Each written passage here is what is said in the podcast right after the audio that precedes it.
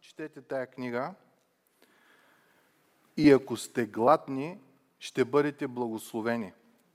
Ако сте уморени от закон и правила и гладни за благодат и милост, ще я намерите в Божието Слово. Ако сте уморени, да достигате до Бог чрез своите си добри дела, защото те никога не стигат, и сте гладни за почивка в Господа, ще я намерите. Ако сте уморени, да се опитвате чрез материалното да си намерите смисъл на живота и сте гладни да намерите утеха, ама само в Исус, и като осъзнаете, че без значение през какво преминавате живота, Исус е там дори в моментите, когато сърцата ви горят от мъка, Божието Слово е за вас. И това е една наша утеха, която имаме. Днес ще говорим за три от многото благословения. Няма да имаме време да се спрем върху целия текст. Може би някой друг път, като изучаваме книгата Евреи, ще се спреме на благословенията на Христовия кръст. Ще моля да се изправим, или брати и сестри, в уважение към Божието Слово и да прочетем текста. Може на Библиите да си го намерите, също го има и на екрана. Това е глава девета от послание към евреите, стих двадесет и трети до края на главата. И така необходимо беше образите на небесните неща да се очистват с тези жертви, а самите небесни неща са жертви по-добри от тях. Защото Христос влезе не в ръкотворно светилище, образ на истинското, но в самите небеса, за да се яви вече пред Божието лице за нас. И не за да принася себе си много пъти, както първосвещеникът влиза в светилището всяка година с чужда кръв, иначе той трябва да е страдал много пъти от създанието на света, а на дело в края на вековете се яви веднъж да отмахне греха, като принесе себе си в жертва. И така, както е определено на човеците веднъж да умрат и след това настава съд, така и Христос, като беше принесен веднъж, за да понесе греховете на мнозина, ще се яви втори път, без да има работа с грях, за спасението на онези, които го очакват. Може да седнете, мили брати и сестри.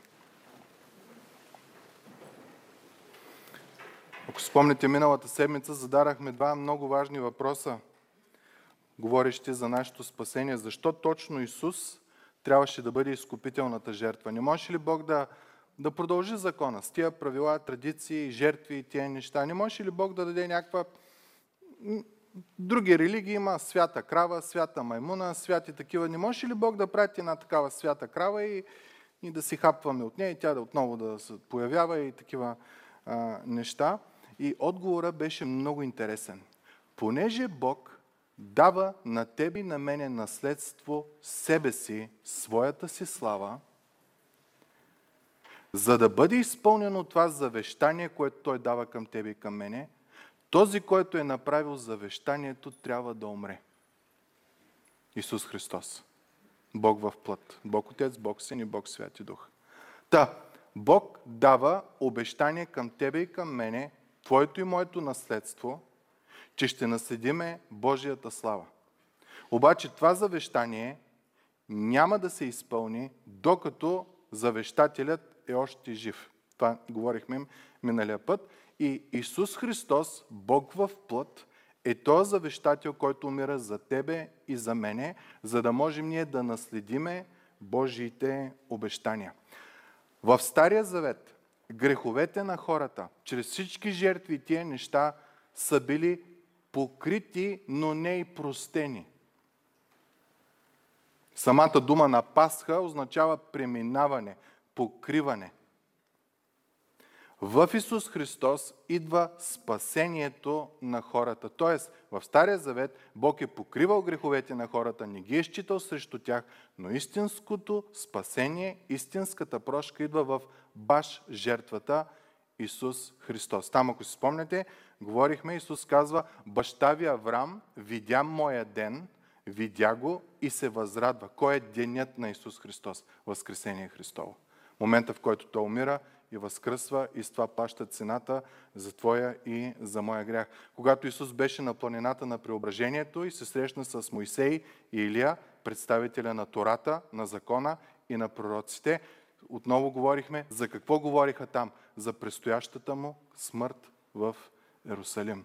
Та, целият Стар Завет, всички светии, чието грехове са били покрити чрез жертвата, са очаквали Месията, са очаквали Спасителят, който чрез неговата жертва веднъж завинаги не само а, а, изговорено ще бъде простено, ами на хартия ще бъде също простен техния начин, а, техните грехове. Та, Исус трябваше да умре. Бог нямаше план Б, нямаше резервен план.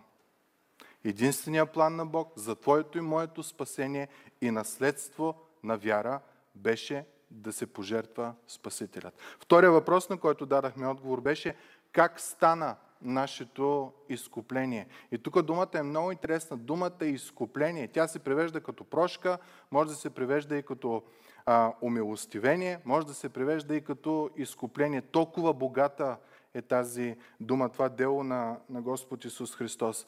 Поради духовното естество на нашия грях. Нали знаете, плътската част, това, че се гневиш, това, че псуваш, това, че биеш, това, че... Това, това са а, резултати, че нещо не е в ред вътре в тебе. И това, което Библията казва, е греха, понеже ние сме родени с грях. Та, ако само спреш да пушиш, да пиеш, да лъжиш и да крадеш, това не те прави добър човек. Това те прави човек, който не лъже, не краде, не пие, не пуши. Това, което те прави добър човек, е ти да отидеш в Божието присъствие и да стоиш там. Ама понеже си грешен, не можеш. Неговата слава ще те изяде. Ще те изгори, не изяде, ще те изгори. Ти не можеш секунда да стоиш там. Колкото и добри дела, каквото и да правиш, няма как да стане. За да може ти и аз да стоиме в Божието присъствие и да наследиме Божието наследство, трябваше Божия Син да понесе твоята и моята вина върху себе си, а ние да получим неговата праведност. В книгата Коринтяни Павел казва: Христос, който беше безгрешен, стана за нас грях, за да можем ние да бъдем праведни пред Бога. То това са два много важни въпроса. Е, защо Исус да умира? Защото иначе няма как да получиш наследството. Ако идва момент във вашия живот, кога трябва да получите наследство от някой ваш близък, примерно баба и дядо, не може Леля и Вуйчо да умрат и тогава да получиш наследството на баба и дядо. Не става. Трябва баба и дядо. Та не може друг да умира, друга изкупителна жертва няма. Друг посредник между Бог и човек няма, освен Исус Христос. Бог така е направил системата на спасение. Може много да ни ни харесва, но това е, това е начина. И завършихме с този стих, че без проливане на кръв няма прошка за грехове. Не знам дали сте се замислили, защо пък без проливане на кръв? Да не би да има нещо специално. В Стария Завет Бог казваше на хората: животно с кръв да не го ядеш, защото в кръвта е животът му. Защо пък трябва да е с проливане на кръв? Не можеш ли по друг начин? Не можеш ли да режем само по едно агне, по един крак за, за всеки един от дните и, и така да бъде? Що трябваше наистина да се пролива кръв? Може би защото ние имаме една тенденция да омаловажаваме греховете си. Не знам за вас, но искам да ви попитам. Преди да повярвате, преди да осъзнаете, че Бог ви предлага прошка, вие мислили сте за себе си последния начин? Описвам ви как Словото описва хора, които нямат Бога. Без надежда и без Бога в света. Мъртви чрез техните престъпления и грехове, по естество са чада на гнева, определени за пъкала, и мъртви чрез престъпленията си. Колко от нас, преди да повярваме, можем да си кажем: о, ама това съм, това съм аз? Не. Обикновено не правим така. Обикновено правим точно обратното. Омаловажаваме греховете си, които правим. Никой никога не би се описал като зъл човек. Никога. Винаги намираме някакво извинение. Абе, може да съм лош, ама и, и обясняваме защо сме лоши. Може да съм строг, ама то е за твое добро, или такива неща ние, ние измисляме. Ам, Замислили сме се преди да повярваме за злото, което правим в живота си. Света, откакто аз го познавам, моите скромни четирийсет и четири години, е бил винаги позитивно мислене, позитивно мислене, позитивно мислене. Няма да мислиш за лошото, няма да мислиш за лошото. Тоест, ти можеш да мачкаш, да тъпчеш, да таковаш, да има негативни последици, обаче ти за тези работи няма да мислиш. Важно е ти да си добре и да мислиш изцяло позитивно в живота. Има ли момент, когато сме си казали, бе, уж мисля позитивно, пък то се е зло, се е зло, се е зло, и когато е се е зло, се е зло, каква е реакцията? Бог е виновен. Нема обича, нема такова, нема накова, но когато грешим, няма проблем, че, че грешим.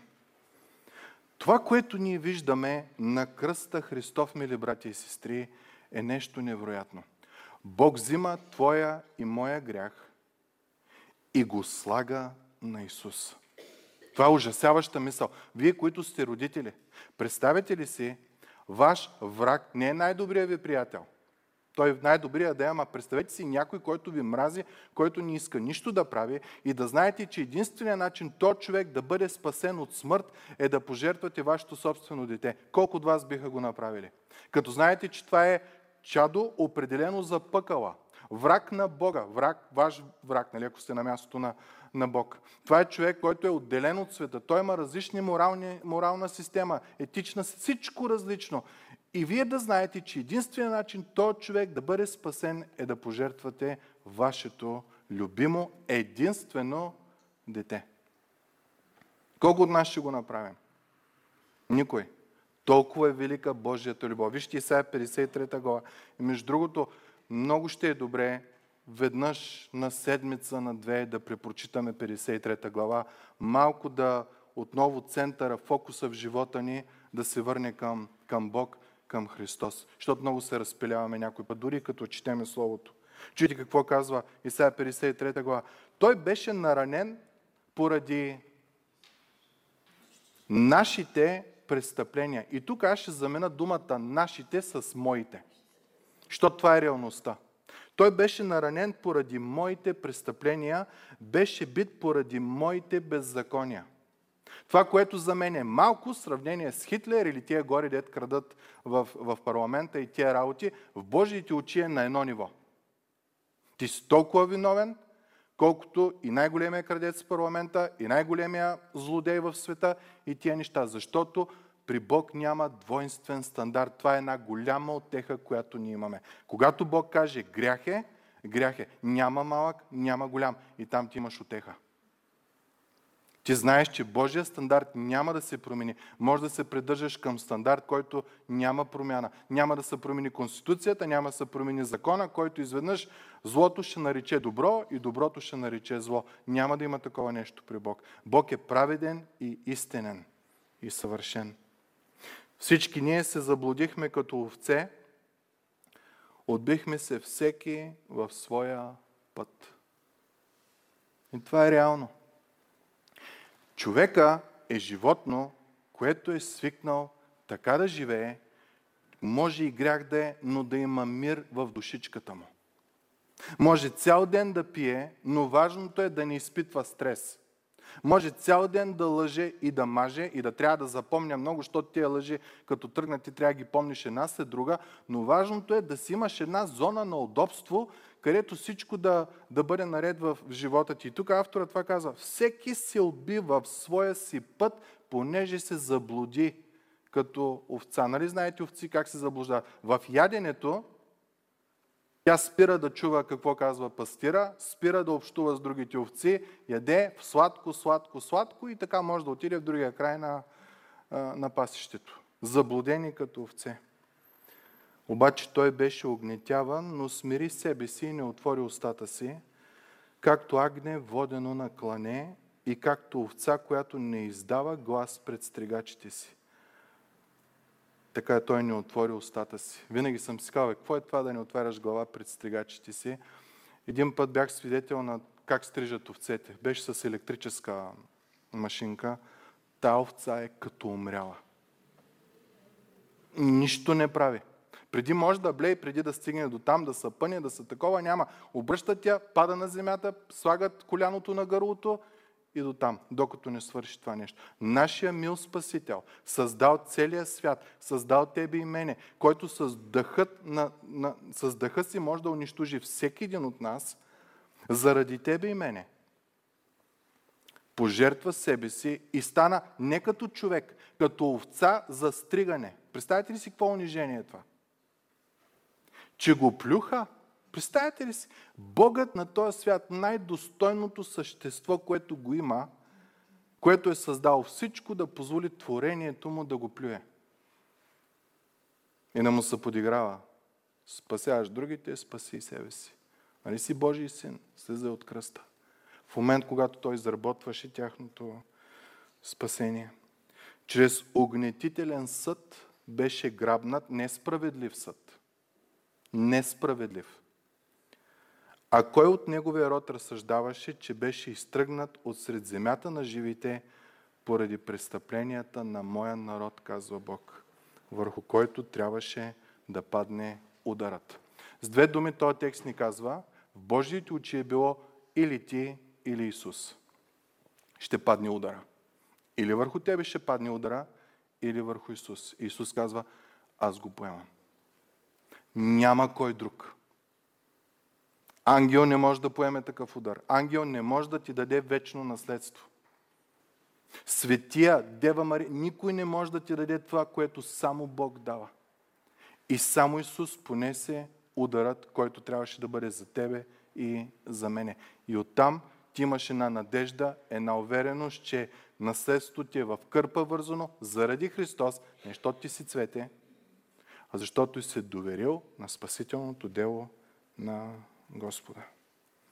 Та ако Исус не беше умрял за твоя и моя грях, ние никога нямаше да може да се наслаждаваме на Божиите благословения. Щяхме да ги гледаме като една витрина на един магазин, толкова скъпи неща, че ние не можем дори да си помислим, че можем някога да ги имаме. И последния път, един от стиховите, с които завършиме, беше: завещанието влиза в сила само където се е случила смърт, понеже никога няма сила, докато е жив завещателят. За да можете и аз да наследиме Божиите благословения, само Исус трябваше да бъде изкупителната, умилостивителната жертва. И сега идва интересната част на нашия текст. Бог вдъхновява автора на Евреи да сравни делото на първосвещеника и жертвената система на Израел, на Стария Завет, с делото на Христос. Като ще каже, единия служише в земен храм, другия служише в самите небеса. Единия служише в копието, другия служише в оригинала. Между другото, ние в Казанок имаме нещо подобно. А, имаме тракийска гробница. Някой ходил ли е в оригинала? Да. Аз не съм. Било е преди моето време. Супер, който е ходил. А, но казват, че самата атмосфера в оригинала е коренно различна от това, че си в копието. Ти отиваш в копието, може да е прекрасно направено, може да е едно към едно направено. Бог каза на Мойсей, много да внимаваш за ръките, които ти давам, така да направиш а, а, скинята, както виждаш това, което ти показвам небесното. Но когато отидеш в оригинала, ти знаеш, че тая боя е оригиналната, която е сложена за тракийската гробница преди примерно две хиляди и триста години. И радостта е огромна, когато отидеш в оригинала. В другата просто знаеш за какво става въпрос, знаеш какви са рисунките и тенчета. Но когато влезеш в оригинала, си в оригинала. Стария Завет е бил това, било едно копие. Да ти напомня, че си грешен. Да ти напомня, че а, пред Бог не може да правиш каквото си искаш. Бог е свят, Бог е справедлив. Но той е копие на нещо, което е много по-велико и сега той ще ни говори за това нещо. Ще говорим за един така наречен денят на изкуплението, денят на прощението или денят на умилостивлението. На еврейски се казва Йом Кипур, нали така беше? И, так. А, и между другото беше на двадесет и пети септември, го празнуваха евреите. Този ден беше страшно специален. Връзката между Израел и Бог беше определена по следния начин. Когато Израел наруши връзката с Бог и съгреши, се разделяше връзката му с Бог и тя трябваше отново да бъде възстановена. И Бог създава един ден, денят на умилостивлението, в който това нещо се получава. Възстановява се разбитата връзка с Бог. Ако искате, може да прочетете повече Левит четиринайсета, петнайсета, шестнайсета, седемнайсета глави, но специално за този ден, специално за този случай на възстановяване на връзката на човек с Бога, Бог вкарва една личност, наречена първосвещеника. И ролята на този първосвещеник, той е до живот, е било само веднъж в годината да отслужва литургията на така наречения ден на изкупление. Той човек е бил толкова специален, той е бил само от левитите, но от директен наследник на Арон, който е първия първосвещеник на, на Израел. И само този род е можел човек да бъде първосвещеник. От цялото племе, само от това семейство, може да са първосвещениците. Той човек имал невероятна отговорност и невероятна а, служба, която има. Преди той да влезе и да къди пред Господа, да принесе жертвата за Израел, за целия народ, той първо е трябвало да влезе и да принесе жертва за себе си. И ако Бог приеме тази жертва, тогава може да продължи останалата част от този денът на, на изкуплението от, от религиозния ритуал. А ако Бог не е приел тази жертва, защото той е грешен и нечист и го посече, няма друг първосвещеник. И цялата надежда на народа изчезва. Едно от най-големите утехи е първия път, след като влиза в Святая Святих и принася кръв за умилостивение на своите си грехове, той да излезе. Ако си спомняте, говорили сме за това, в долната част на неговия хитон има звънчета и а, един плод, не мога да се сетя в момента, нарови, а, нарови плодчета, които са там и ролята на тези звънчета, те са били златни, е била, докато вървят звънчетата, значи той е жив. В момента, в който умре, звънчетата спират да... Да, да звънят и проблема е бил кой ще го изведе, ако умре в Божието присъствие. Кой може да отиде в Божието присъствие? До тук закона е бил един човек от рода на Арон а, веднъж годината. Не може всеки да отиде да го вземе. Обикновено са го връзвали синовъже или за глезена, или за кръста, за да може ако падне, Бог го убие в неговото присъствие, да си го а, издърпат. Левит шестнайсета глава казва каква е ролята на първосвещеника. Той трябва да направи умилостивление за Светая Светих, да направи умилостивление за шатъра за срещане, за жертвеника, да направи умилостивление за свещениците и за целия народ на обществото.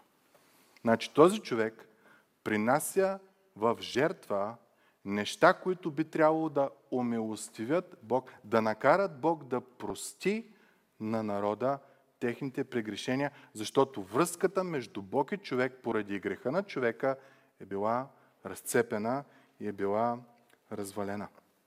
Този ден не е бил празничен ден. Постило се е двайсет и пет часа преди денят. И малки, и големи, и бебета, и всичко. Няма чипс, няма мипс, няма нищо. Постиш. Малък, голям, всички. Ако си бил по-предан на Господа, постиш десет дена, за да можеш да подготвиш душата си за този момент на умилостивление от Господа. Няма да навлизаме в детайли, но а, първосвещеника по времето само на този ден, то това му единствената роля. В денят на изкуплението той да отслужи литургията. Той е трябвало да се да влиза поне четири пъти в Светая Светих. Един път за себе си, един път за, за храма, един път за свещениците, един път за народа и, и така. Трябвало е да се измива поне шест пъти, да се изкъпва. Отиваш, принася, изкъпваш се, принася жертва за себе си. След това излизаш, взимаш второто животно. Изкъпваш се отново, принася жертва. Трети, изкъпваш се отново, изкъпваш се, изкъпва. Той е бил огромен, невероятен ритуал, който са го изпълнявали. И в процеса на това е пожертват около осем до дванайсет животни. Имаш козел, имаш а, юнца, имаш а, телета, имаш агне, имаш сумати а, такива неща, които, които стават. И накрая, като свърши всичко това, народа си отдъхва, че връзката с Бог е отново възстановена. Бог няма да ги унищожи. И тогава идва празника на умилостивление. Тогава те се радват, но иначе целият ден е ужас и страх.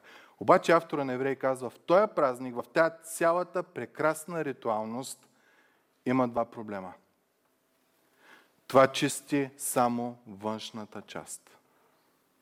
Не изчиства душата на човека. Затова грехът не е простен, а е покрит. Само в Христос идва изчистване на съвестта и на душата. Второто нещо, което той казва е, че тия неща никога, всички жертви, които е правил, никога не са имали за цел да изчистят съвестта на поклонника. Това е в Евреи девета глава. Всички тези дарови жертви не могат да направят поклонника съвършенно чист. Грехът му е покрит, но не е изчистен. Що се отнася до неговата съвест? Понеже се състоят само в ядене, пиене и разни умивания. С което ние можем да заключим, че цялото дело на първосвещеника на денят на изкуплението, умилостивлението или прощението, цялото дело е сянка на същността, на това, което Исус Христос ще направи. Ритуалът беше много смислен. Ти осъзнаваш, че пред Бог си за унищожение. Той ти е дал закона, ти си го нарушил и си сбил за унищожение. Докарало е смисъл да осъзнаеш, че чрез проливането на толкова кръв и изгарянето на толкова кръв, Бог постоянно ти е напомнял, разбираш ли какво е греха, разбираш ли какво е греха, разбираш ли какво е греха, разбираш ли какво е греха, за да можеш ти да осъзнаеш, а ето наистина за грях се умира. Вярно, животно е, ама е символично. Можеш да си, може да си ти в твоя живот. Но понеже се правеше всяка година, означаваше, че тия жертви нямаха силата да дадат прощение. Те покриваха, но не прощаваха греховете. Текста, който разглеждаме и ще задълбаем след малко, ни казва, че служението на Исус в сравнение с това на първосвещеника на деня на умилостивението е много по-велико. Той веднъж завинаги, по причина, че Исус не е човек, а е Бого човек, т.е. неговото дело е вечно. И второто е, че неговото дело той го извърши в самите небеса, а не в земния и ръкотворен храм. Нека да разгледаме самия текст. И така, казва автора, необходимо беше образите на небесните неща. Образите, думата е символите или копията. Образите на небесните неща да се очистват с тези жертви, а самите небесни неща, реалността, която е, са жертви по-добри от тях. Е, коя е по-добра жертва от агне, от юнци, от телета и от козли? Жертва на нашия Господ и Спасител Исус Христос. Основната първа разлика е, че Исус отиде доброволно. Доброволна жертва. Никой от тези животни не е казал, о, ставам и тръгвам, нали, тия работи да правя.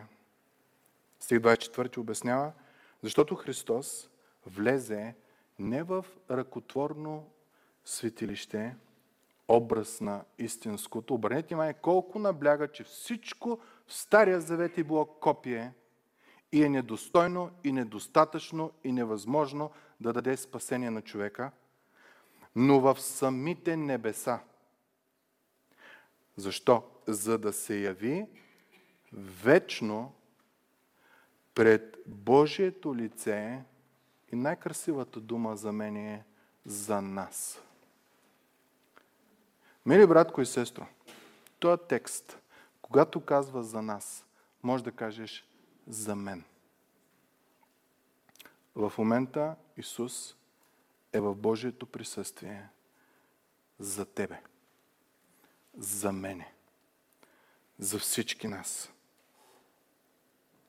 Което означава, че днеска греховете ти могат да бъдат простени. Няма нужда да ги криеш, няма нужда да ги нагаждаш, няма нужда да ги покриваш. Бог е извадил покривалото, вижда са мизерията и ти казва: в моя син аз ти давам прошка на, на, на греховете ти.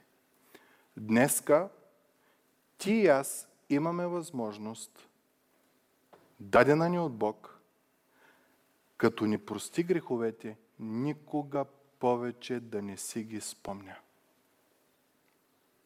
Ако е било червено, ще го направи бяло като сняг. И греховете ни е възможно днеска да ги хвърли в най-дълбоката част на морето.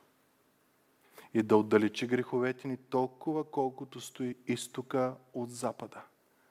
На кръгла планета колко е разстоянието от изток до запад? Безкрайно е.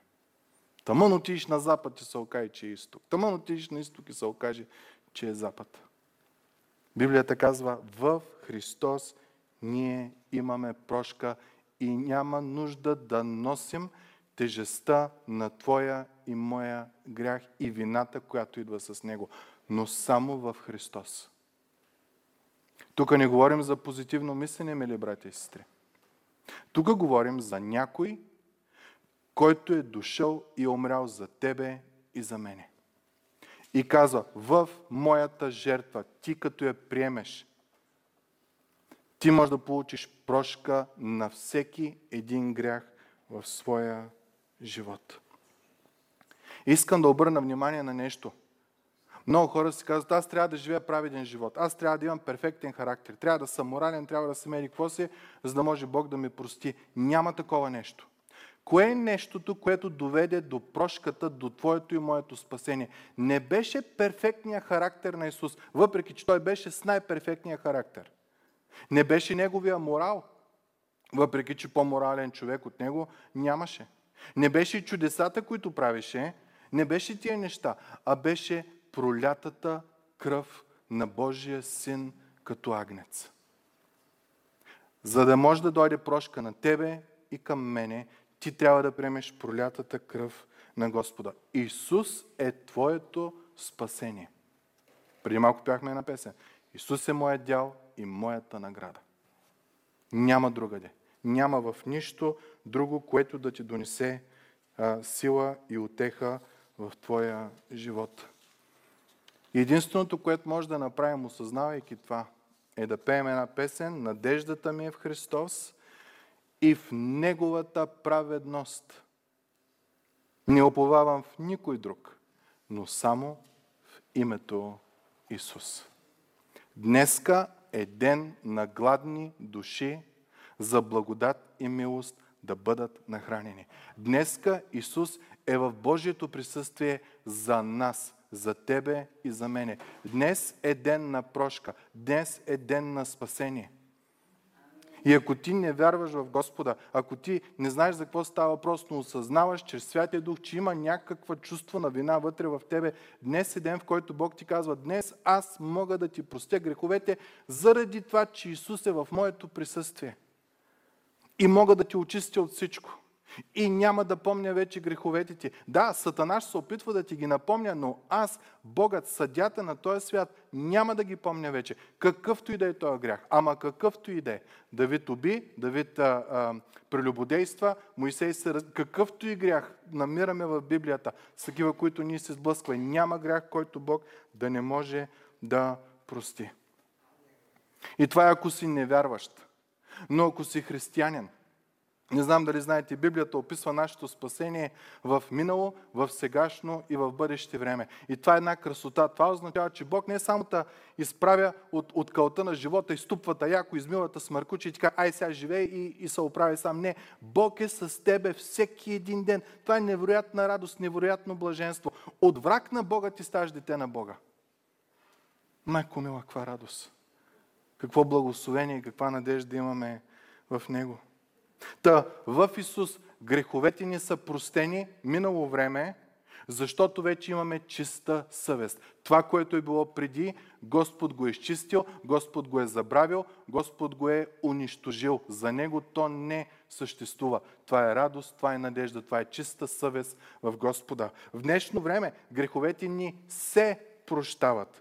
Което означава, че Господ днеска ни спасява от грешните навици, които все още ни сплитат. Книгата Евреи по-нататък ще каже, че има един грях, който така лесно ни сплита. Има нещо, с което ние се борим. Но ние имаме привилегията вече да не сме слуги на греха. Вече имаме силата да кажем не заради Исус Христос. Нещо, като се стегнем, ще спра да лъжа, да крада и тия работи. Не, не, не, не, не. Ти ще спреш да лъжиш, ама друго ще почнеш да правиш. Защото греха, той избива навсякъде. Той е като метастази. Ако само махаш метастази, метастазите, а не самото естество, то ще, ще те разби от всякъде. На теб ти трябва прошка. На теб не ти трябва да се стегнеш и да живееш морален, етичен начин на живот. Трябва ти прошка някой да бръкне, да извади това, което причинява цялото зло в живота ти и да го изчисти от тебе. Чуйте апостол Павел какво казва. И така към християните, да не царува грехът във вашето смъртно тяло. Какво означава да царува? Да си подвластен над него. Да не можеш да кажеш, о, не мога, не мога, аз трябва да го правя това нещо. Изберете си каквото е там. Да се гневите, да е на вашата, да не прощавате. Знаете ли, едно от най-лошите качества, с които християните все още се... То не е качество. А, лошо нещо в нашия характер християнски е да се научим да прощаваме. И, и това произлиза от момента, в който ние не осъзнаваме, че Господ ни е простил. Има едно чувство в нас понякога, където, когато сме наранени, много искаме да кажем на другия как не е наранил, ама и така да му го натрим много яко навътре. Представете ли си, ако Бог го беше направил това с нас? Ме той ще да наразмаже от всякъде. Той казва, съгрешил си, осъзнай какво си направил, но аз съм ти простил.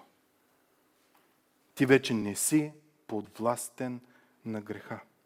И така, понеже Христос пострада по плът, Първо Петра от четвърта глава, въоръжете си и вие със същата мисъл, защото този, който е пострадал по плът, е оставил греха, за да живеете през останалото в тялото време, не вече по човешки страсти, а по Божията воля. Къде е Божията воля? В Неговото Слово. Мили братко и сестро, Господ ти е очистил. Господ ти е изчистил съвестта ти. Господ ти е дал Святия си Дух, за да те насочва на всяка истина. Господ ти е оставил Словото да те храни всеки ден. Господ ти е оставил възможност да разговаряш с Него чрез молитва, чрез прибъдване в Него. С една единствена цел, за да не живееш вече по човешки страсти, а да живееш за Божията воля. Християнският живот е живот на спасение, на надежда, на утеха и на милост. Защото, продължава апостол Петър, достатъчно е минало време, когато сте живяли така, както искат да живеят езичниците. Достатъчно си живял в омраза, в алкохолизъм, във всички тия работи. Достатъчно. Ти си бил като другите и са ти пляскали, сигурно ти си правил същото нещо. Като сте прекарвали в разврат, поход, пиянство, голяи опивания, нечисти идолослужения. Затова те сега ви се чудят и ви хулят за това, че не тичате с тях в същата крайност на разврата. Промяната къде е? Христос ми прости. Не, аз се стегнах. Ние като се стегнем, се стягаме в лошия смисъл. Христос ми прости. Аз съм Божие дете. Та в миналото ни е простено, вече имаме свободата, имаме чиста съвест, извинявайте, Господ е простил всичко минало, в момента ни прощава, Бог побеждава чрез Святия Дух в нас нашите грешни навици и вече ние няма нужда да сме слуги на греха, а може да живеем за Бога. И третото е, че ние ще бъдем спасени. Ние очакваме един момент, когато нашето унизено тяло от греха и от всички тия работи, някой път, а, след като сте във вярата, обикновено става по...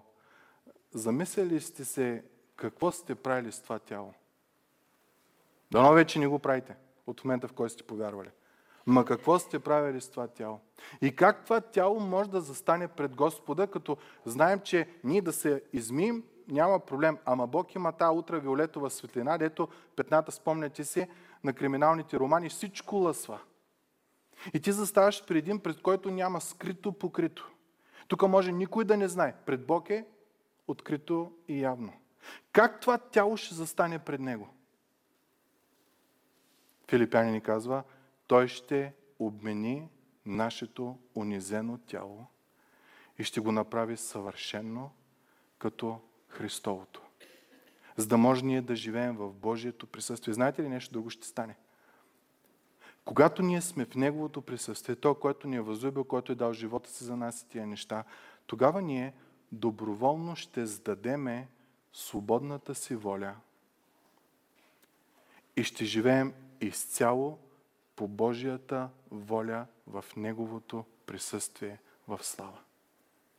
И грях няма да има вече.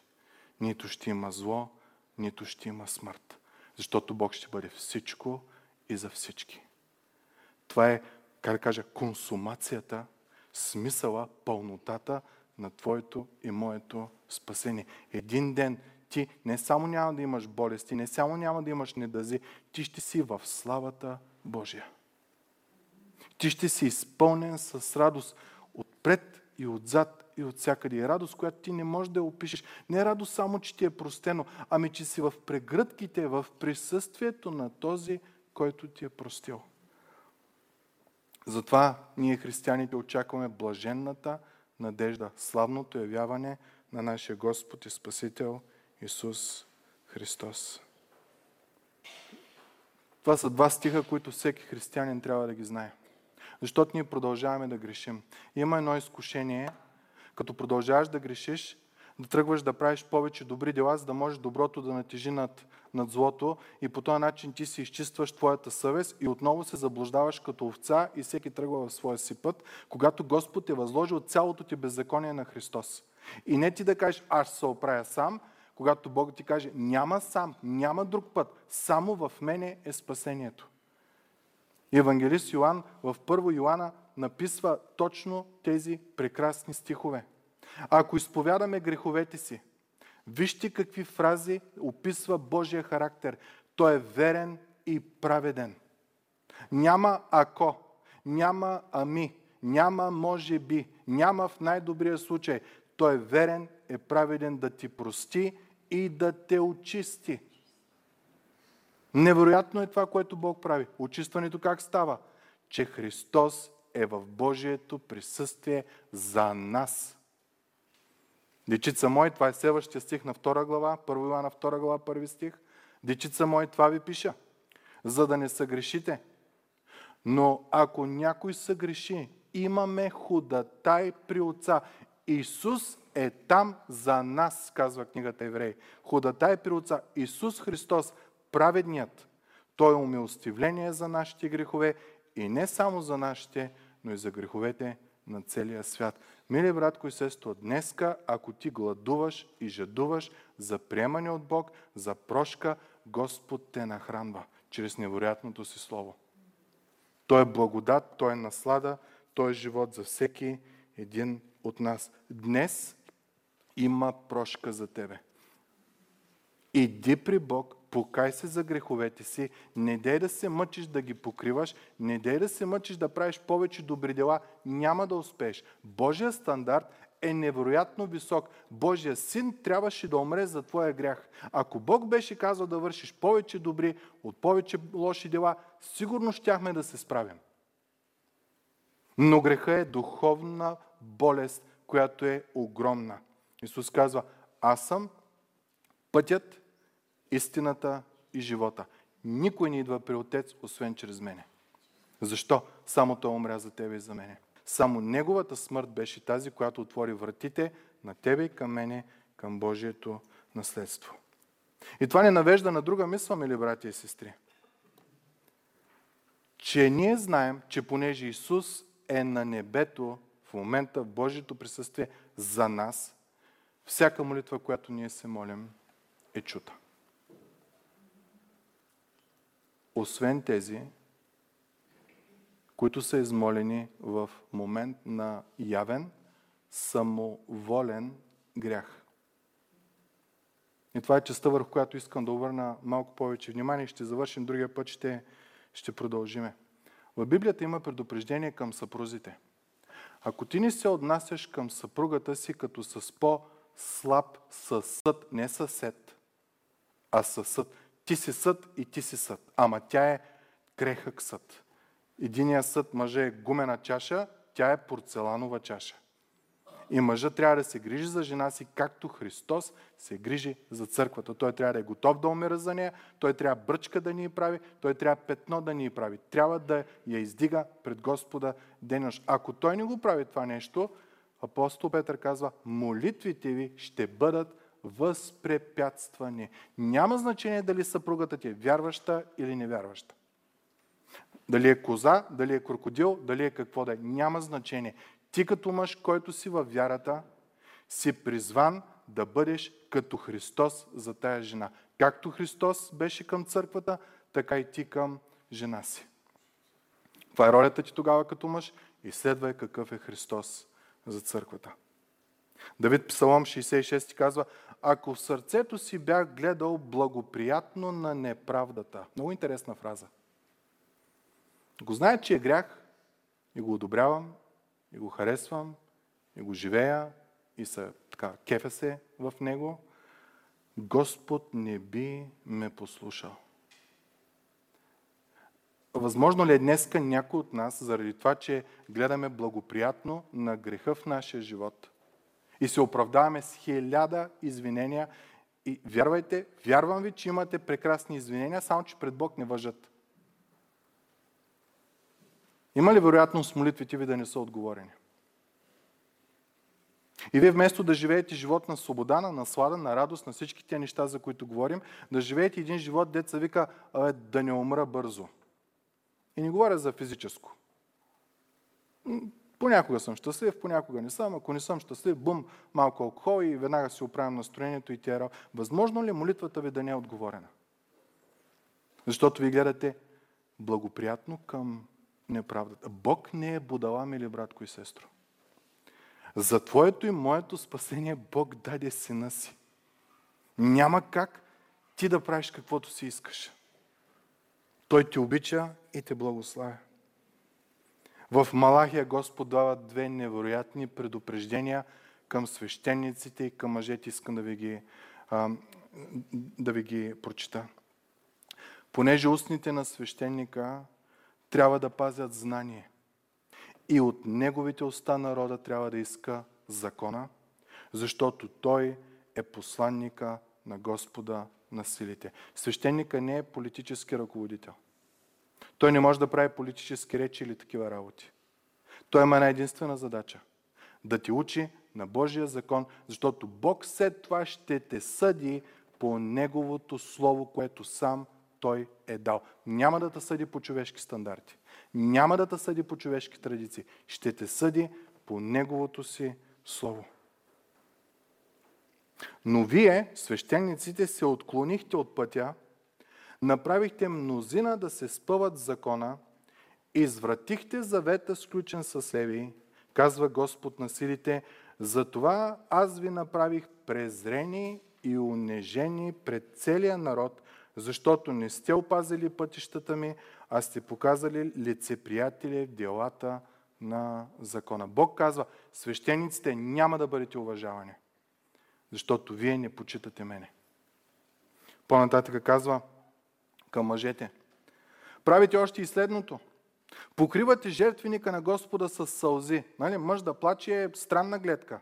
Ама те до такава степен са ходили и покриват жертвеника с сълзи, с плач, въздишки, но той вече не поглежда на приноса ви. Нито го приема с благоволение от ръката ви. И пак казвате, ама защо? Защото Господ стана свидетел между тебе и жената на младостта ти, към която си постъпил невярно, при свечетия съпруга и заветната жена. Колко страшни думи. Господ иска да те благослови, но в Неговото благословение ти винаги ставаш по-добър. Когато Бог благославя, ти винаги ставаш по-добър. Не ти става по-удобен живота. Много често не ти става удобен. Защо трябва да прощаваш, когато не искаш да простиш? Когато трябва да даваш милост и благодат, когато не искаш да дадеш? Но когато Бог благославя, Той те прави подобен на Неговия Син Исус Христос. Това е спасението, което Бог дава. И когато ти кажеш, ама аз искам да ми е удобно, искам да ми е хубаво, Бог казва, ма няма как да излея благословенията си върху тебе. Моя син днеска стои за тебе и за мене в моето присъствие и ходатайства за тебе и за мене. Вместо да се покаеш, ти продължаваш да живееш в бунт срещу мене. Защо, човеко? Покай се, да дойдат, невероятна фраза, освежителни времена в живота ви. Само Бог може да го даде това. Един телефон, като си купиш, два дената държи, след един месец за новия модел или някой има същия телефон, покато и не е радост. Ти ставаш слуга на телефона. Телефона няма да умре за тебе, ти ще умреш за него. Днеска Господ ти открива сина си, мили братко и сестро, че ти днеска имаш директен достъп до престола на благодата в Исус Христос. Той е там, в Божието присъствие, в самите небеса, за нас, за тебе и за мене. Ако трябва да се покаеш, покай се. Това може да бъде най-доброто, не може, а ще е най-доброто решение в живота ти. И това беше само първата част на трите благословения, които кръста носи. Ще прекъснем за днеска, но моля ви, братя и сестри, приятели, да осъзнаем. Днес Исус е в Божието присъствие за нас, за тебе и за мене. Недостойните не напознават, отхвърлят ни, но в Божиите очи ти си толкова скъпоценен, че Исус е умрял за тебе. За нас е Спасителя там. Нека да се помолим. Господи Боже наш,